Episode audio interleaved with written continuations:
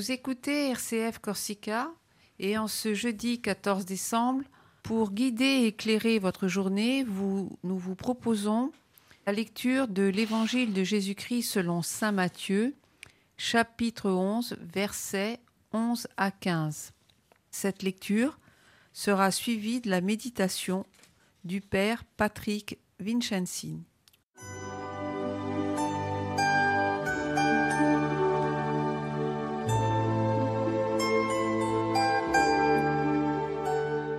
Évangile de Jésus-Christ selon Saint Matthieu.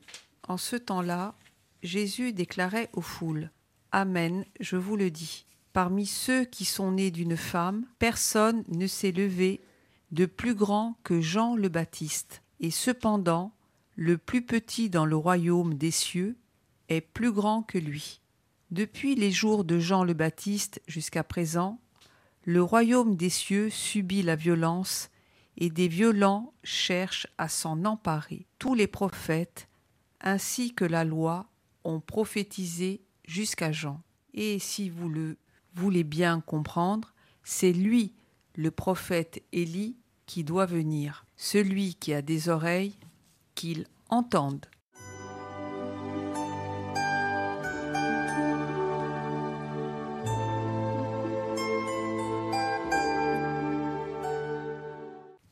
Chers amis, bonjour. Nous avons lu hier la fin du chapitre 11 de Matthieu et voilà que la liturgie nous fait revenir en arrière pour nous présenter euh, la figure euh, de Jean à travers les mots de Jésus. Amen, je vous le dis, parmi ceux qui sont nés d'une femme, personne ne s'est levé de plus grand que Jean-Baptiste. Que sommes-nous allés voir? Qu'est-ce qui nous fait courir?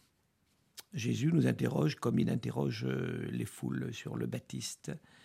Il essaye de nous faire, de leur faire comprendre l'importance de sa figure, puis qu'on appelle le précurseur. Il représente le mystère de l'homme avant le mystère de Dieu. Quelle belle méditation pour nous aujourd'hui.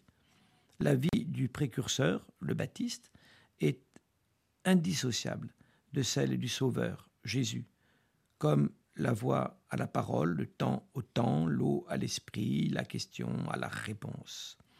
Si nous pouvions prendre le temps de d'associer tous ces mots, nous pourrions évidemment mieux saisir la figure qui nous est présentée. Jésus nous présente Jean non pas comme un maître de certitude, mais un chercheur de vérité. Jean se remet en question et se met à l'écoute. Jésus en fait l'éloge comme celle d'un homme authentique si différent des personnages qui s'exhibent. Il est le plus grand parmi ceux qui sont nés d'une femme, et encore plus grand, nous dit Jésus, que les patriarches et les prophètes, que Moïse, qu'Abraham. En fait, c'est la question qui se pose. Es-tu celui qui doit venir dira Jean-Baptiste à Jésus, qui le situe dans l'histoire de celui qui vient, qui est prêt à accepter la réponse que lui donnera le Maître. On en a parlé hier. Mais le plus petit dans le royaume des cieux, nous dit Jésus, est plus grand que lui. S'il est le point d'arrivée de la promesse, le plus petit du royaume est le début de l'accomplissement. Et ce début est violent, comme les douleurs de l'accouchement. N'oublions pas que Jean est fils de prêtre.